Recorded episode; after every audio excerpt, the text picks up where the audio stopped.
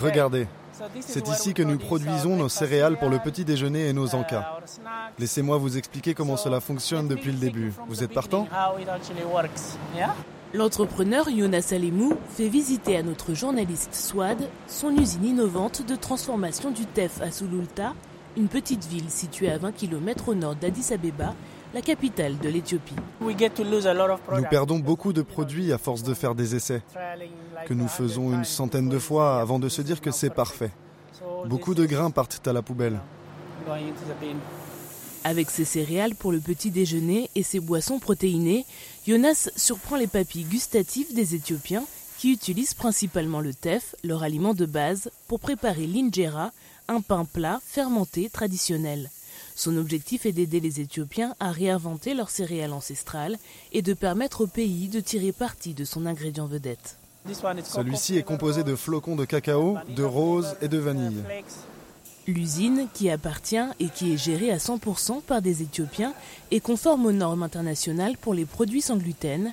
Love Grass a commencé à être commercialisé en 2021. Jonas croit que le TEF est la clé pour aider les Éthiopiens à prospérer et à raconter leur histoire au monde entier. Le nom Lovegrass vient de l'autre nom du TEF en anglais. Lovegrass Ethiopia veut dire que le TEF est éthiopien.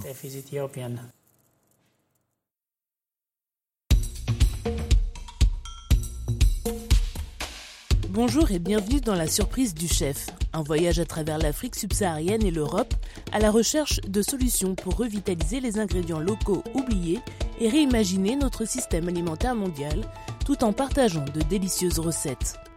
Je suis votre présentatrice Pascal Maé-Kenya. Cette fois-ci, nous nous trouvons en Éthiopie, un pays enclavé de la Corne de l'Afrique, réputé pour son café et sa cuisine épicée si particulière. Nous y rencontrerons Jonas Alemou, un entrepreneur éthiopien qui s'est donné pour mission de rendre au TEF ses racines éthiopiennes. Et nous nous pencherons sur le concept de biopiraterie, un phénomène par lequel les pays les plus riches acquièrent et exploitent les ressources biologiques d'autres pays. En conclusion de cet épisode, nous découvrirons également une recette traditionnelle de Tchetchepsa, un petit déjeuner éthiopien classique souvent accompagné de yaourt.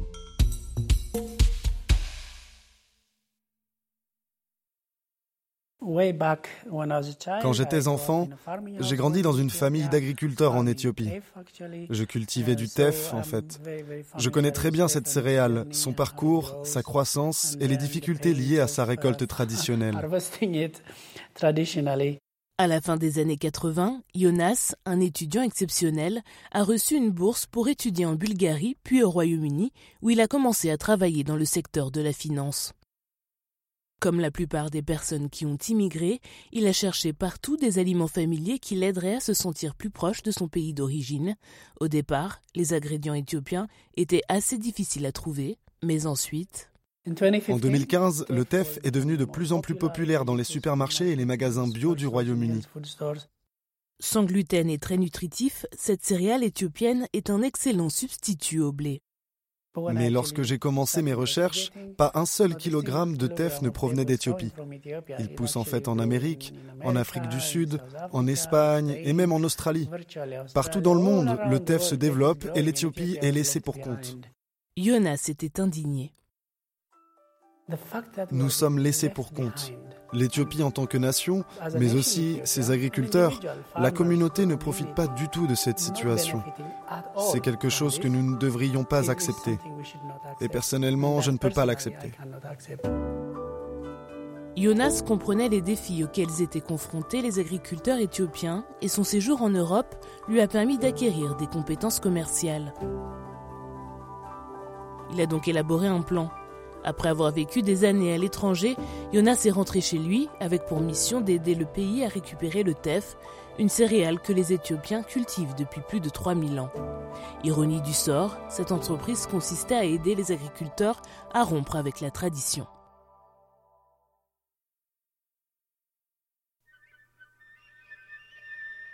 Avec plus de 80 groupes ethniques, Chacun ayant sa propre culture et sa propre langue, l'Éthiopie est un vivier de traditions ancestrales. Aujourd'hui, le christianisme et l'islam sont les religions prédominantes. Elle est connue pour ses hautes et pour ses basses terres, d'une beauté sauvage et d'une biodiversité unique.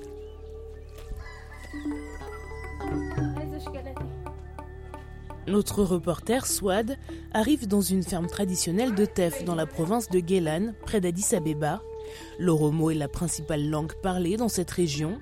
C'est la saison des pluies, la période la plus froide de l'année, et les routes sont boueuses. Le propriétaire de la ferme, Yassinou, et sa femme Keria sortent pour l'accueillir.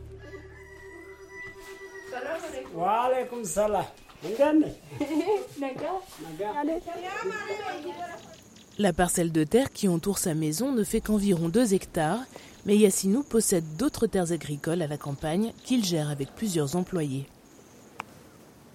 La saison des pluies pendant laquelle nous devons labourer nos terres est la période la plus chargée pour nous. Nous devons s'aimer des graines de différentes céréales dans le TEF. Tout comme il y a des milliers d'années, l'agriculture se fait ici avec une paire de bœufs. Yassinou pousse ses animaux à avancer alors qu'ils portent un kenber, une charrue en bois attachée à leur cou, et qu'ils se frayent progressivement un chemin dans le sol mou et boueux. La production exige beaucoup d'énergie, d'expérience et de ressources. Par exemple, si vous faites une erreur dans la culture du TEF, vous ne pouvez pas revenir en arrière et la corriger. Il faut toujours être prudent lorsqu'on le sème. Personnellement, je ne laisse pas mes ouvriers s'aimer le TEF parce qu'ils demandent plus de soins que les autres céréales. Souvent considéré comme le plus petit grain du monde, le teff est une culture commerciale pour les agriculteurs locaux. Il y a également une forte demande pour le teff sur le marché éthiopien. Par exemple, aujourd'hui, si vous produisez autant de blé que vous le souhaitez, vous n'obtiendrez jamais les mêmes bénéfices que pour le TEF. Il est également préférable de produire du TEF car c'est ce que nous consommons en famille. Quoi qu'il en soit, le TEF, c'est ce qui fait vivre les agriculteurs aujourd'hui. C'est aussi une culture cruciale pour la sécurité alimentaire.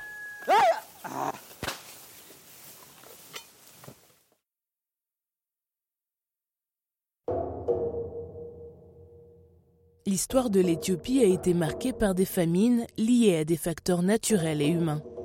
La famine la plus grave, au milieu des années 80, a touché environ 8 millions de personnes, causant plus d'un million de morts selon les Nations Unies. La sécheresse, les précipitations irrégulières et les conflits ont entraîné de mauvaises récoltes et des pertes de bétail. Le manque d'infrastructures et de soins de santé a aggravé la situation. En 2020, des tensions politiques et ethniques de longue date entre le gouvernement fédéral et la région du Tigré, dans le nord du pays, ont dégénéré en guerre, entraînant une violence généralisée et la famine alors que les missions d'aide étaient interrompues.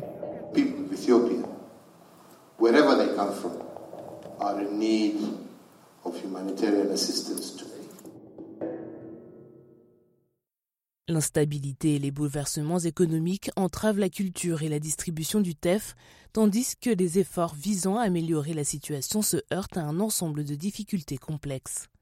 La modernisation de la culture du TEF en fait partie. Lorsqu'on pense à la mécanisation agricole, le TEF n'est pas le premier choix. Bien qu'il s'agisse d'une culture importante pour la sécurité alimentaire et pour les revenus des agriculteurs éthiopiens, et qu'il présente également un potentiel pour l'exportation et le maintien du système agricole, le TEF reste un défi majeur. Nous devons nous attaquer à ses limites et amener la culture à un niveau qui lui permette d'être mécanisée. Voici Taye Tadesse, le directeur de l'Institut éthiopien de recherche agricole. Ces équipes se consacrent au développement de variétés améliorées de cultures telles que le teff ou le sorgho dans le but d'accroître les rendements. Le teff présente une multitude de défis. Le premier est la petite taille des grains. Il n'est pas facile de planter avec n'importe quelle machine. Il faut donc au moins augmenter la taille des grains pour pouvoir utiliser une planteuse et planter en ligne. La récolte est également un défi majeur en raison de la verse. Il est très difficile d'utiliser une moissonneuse batteuse comme pour le blé. La verse signifie qu'à mesure que le grain mûrit, les tiges se courbent vers le sol. Elles peuvent donc se mélanger à la boue dans les hautes terres pluvieuses.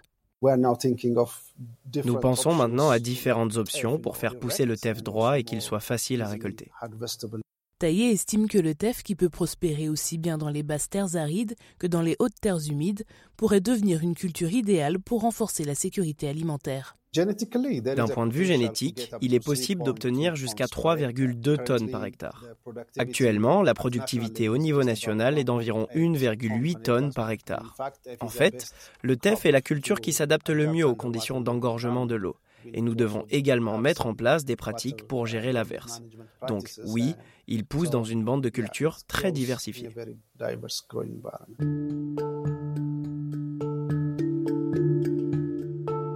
Seulement 3 millions d'hectares de terre sont utilisés pour la culture du teff en Éthiopie, soit environ 22% de toute la surface cultivée.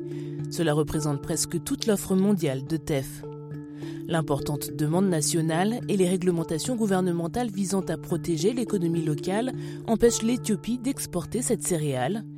Des pays comme les États-Unis, l'Espagne ou les Pays-Bas s'empressent donc de combler les lacunes du marché, une situation critiquée par les activistes comme étant de la biopiraterie. Ce n'est pas un terme juridique. La biopiraterie signifie simplement l'exploitation et la commercialisation illégale de ressources biologiques ou de ressources végétales sans compensation pour le propriétaire original de ces plantes. Par propriétaire d'origine, Patrick Aguejo, avocat spécialisé dans la biopiraterie, désigne les communautés locales où cette plante est cultivée. Il explique que la biopiraterie est un terme étroitement associé au droit de brevet et qu'il est fréquemment invoqué dans le contexte du développement de produits technologiques avancés tels que les produits pharmaceutiques. Les scientifiques se rendent dans cette communauté, exploitent cette plante et la communauté ne tire aucun bénéfice de ces ressources en retour. Mais cela ne se limite pas aux plantes médicinales. En 2003, une société néerlandaise a déposé un brevet controversé pour la farine de teff après avoir mené des recherches avec l'État éthiopien qui a accepté de partager l'information génétique à des fins commerciales. L'Office européen des brevets a accordé à l'entreprise un monopole sur divers produits à base de teff en Europe. En 2020, un tribunal de la haie a invalidé les brevets à la suite d'une action en justice intentée par le gouvernement éthiopien. J'utiliserai le terme d'appropriation illicite pour dire que ces entreprises situées en Éthiopie ont pris les graines de teff et les ont ensuite multipliées dans ces territoires hors de l'Éthiopie. Le brevetage des céréales ou de tout organisme biologique, y compris leurs sous-produits, est une question juridique et éthique complexe. Prenons l'exemple d'une souche de céréales génétiquement modifiée présentant des caractéristiques spécifiques introduites par génie génétique. Ces caractéristiques pourraient faire l'objet d'une protection par brevet.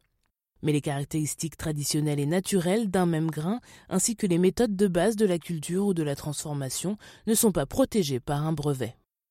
Quelle est la solution pour lutter contre la biopiraterie pour les gouvernements des pays du Sud où se trouve la plupart de ces ressources, il faut mettre en place une sorte de base de données pour toutes les plantes médicinales. Ainsi, toute activité découlant de l'utilisation de la plante devrait pouvoir bénéficier de la pleine participation de la communauté il devrait y avoir un accord entre la communauté autochtone et la société intéressée par l'utilisation de cette plante. La communauté internationale a reconnu le problème de la biopiraterie avec le protocole de Nagoya, adopté en 2010 par les Nations Unies. Il s'agit d'un ajout à la Convention sur la diversité biologique, un traité international pour la conservation de la biodiversité, dont l'objectif principal est d'assurer une distribution juste et équitable des avantages qui découlent de l'utilisation des ressources génétiques, en particulier celles des pays en développement.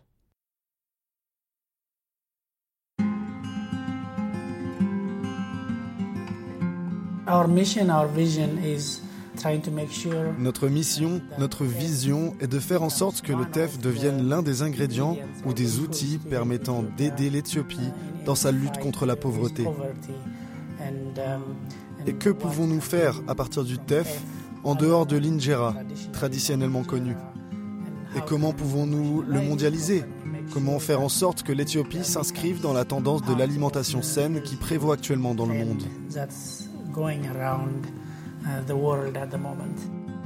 Jonas travaille en étroite collaboration avec l'Institut de recherche agricole pour fournir aux agriculteurs avec lesquels il collabore les meilleures variétés de semences possibles.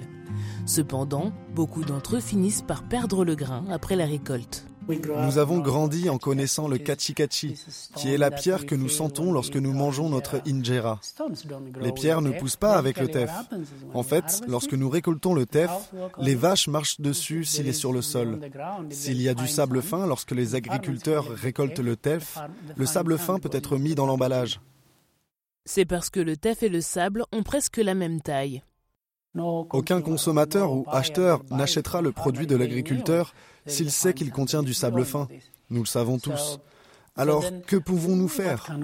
Il s'agit de trouver quelle technologie nous devons fournir aux agriculteurs pour prouver qu'il est possible d'éviter complètement ce problème.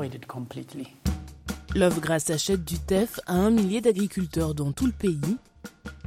Mais pour l'instant, l'entreprise ne collabore qu'avec trois groupes de petits exploitants agricoles qui travaillent ensemble en leur offrant des formations, des semences et des machines. Nous prenons donc tous ces engagements différents pour nous assurer que les agriculteurs peuvent produire davantage, qu'ils ont la capacité d'apposer une marque sur ce qu'ils produisent. Les agriculteurs ont la capacité, espérons-le, pour l'avenir de ne pas vendre des céréales entières. Pourquoi ne pas les moudre? Pourquoi ne font-ils pas leurs pâtes eux-mêmes? Et éventuellement prospérer. Ce n'est pas un cadeau, non. On ne peut pas changer leur mode de vie en leur offrant une solution miracle. Comment pouvons-nous alors élaborer un programme, un plan de financement pour qu'ils puissent devenir durables Ainsi, la prochaine fois, d'autres agriculteurs pourront s'adresser à l'industrie financière, traiter directement avec elle et travailler au financement de leur future expansion.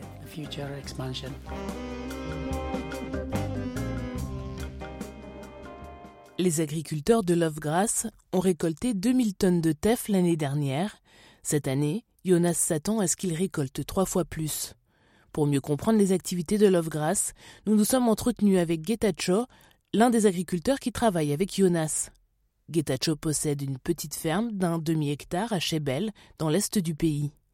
Au moment où nous avons réalisé le reportage, les déplacements n'étaient pas sûrs pour les journalistes. Notre reporter Swad s'est donc entretenu avec lui par téléphone.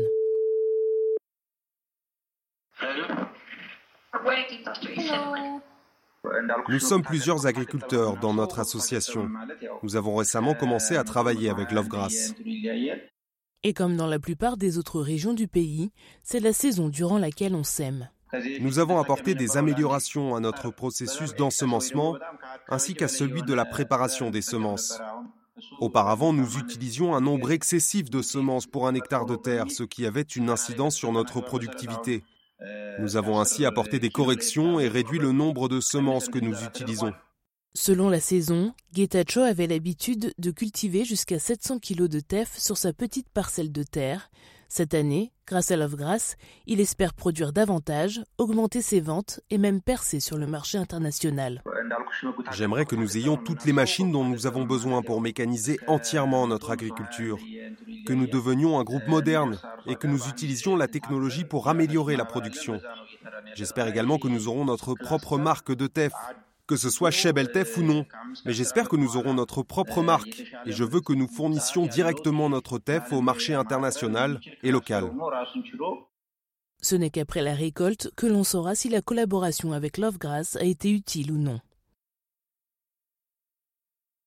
De retour à la ferme de la province de Gela, où nous avons rencontré l'agriculteur Yassinou et sa femme Keria, c'est l'heure du repas. Notre reporter, Swad et Keria se dirigent vers l'une des petites huttes faites de bousses de vache et de bois qui entourent la maison familiale du couple. Ces huttes traditionnelles sont équipées pour cuisiner sur un feu de bois. Qu'est-ce que vous nous préparez?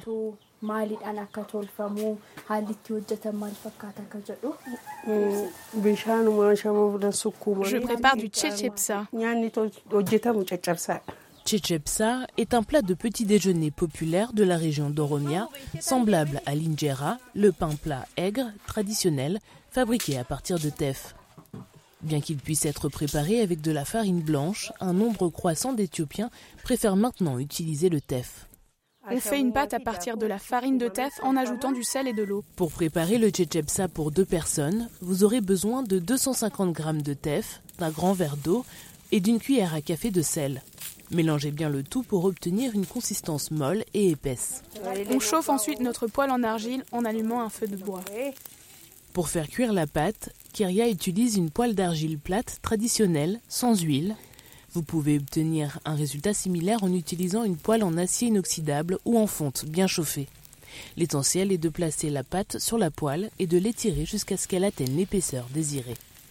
Une fois la pita prête, nous la divisons en petits morceaux et la mettons dans un bol. Ensuite, nous ajoutons du beurre et nous mélangeons bien le tout avec nos mains. Certains ajoutent du berbéré. Il s'agit d'un condiment éthiopien en poudre composé de plusieurs épices. Keria en utilise une cuillère à soupe pour chaque 100 g de teff. C'est facultatif, on peut juste mettre du beurre. Le tchetchepsa de teff peut être servi nature ou accompagné d'un yaourt. Certains Éthiopiens branchés le garnissent d'œufs brouillés et de miel. C'est un plat savoureux et consistant, apprécié par de nombreux Éthiopiens comme petit déjeuner ou en cas copieux. Comme d'autres plats éthiopiens, le tchetchepsa se mange souvent avec les mains, le pain servant à la fois de récipient pour les saveurs et d'ustensile pour déguster le plat. Bon appétit.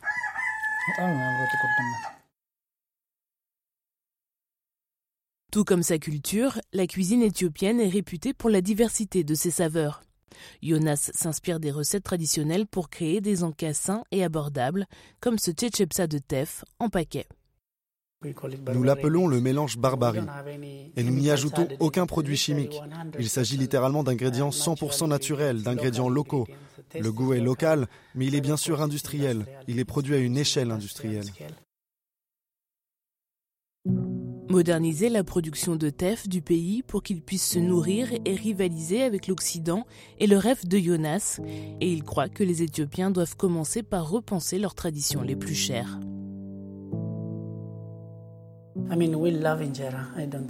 Nous adorons l'injera.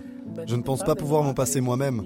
Mais le fait est qu'il n'est pas nécessaire de procéder comme nous le faisons depuis des milliers d'années. Nous pouvons produire une injera tout aussi efficace, belle et savoureuse en utilisant la technologie, en la mécanisant. Et nous ne devrions pas aller à l'encontre de cela. Nous devons travailler et être heureux d'adopter la technologie. La technologie peut être utilisée partout et je pense que nous devons avoir l'esprit très très ouvert à ce sujet.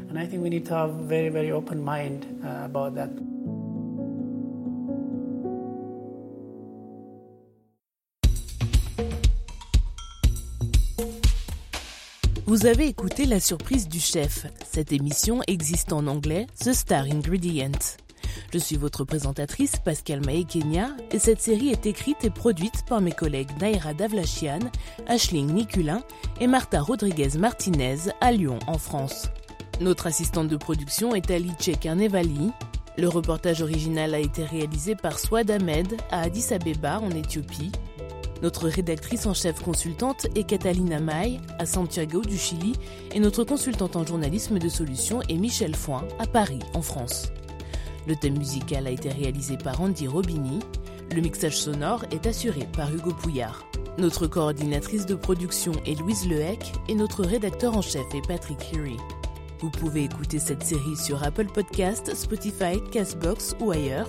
Pour plus d'informations sur la surprise du chef, rendez-vous sur notre site web euronews.com.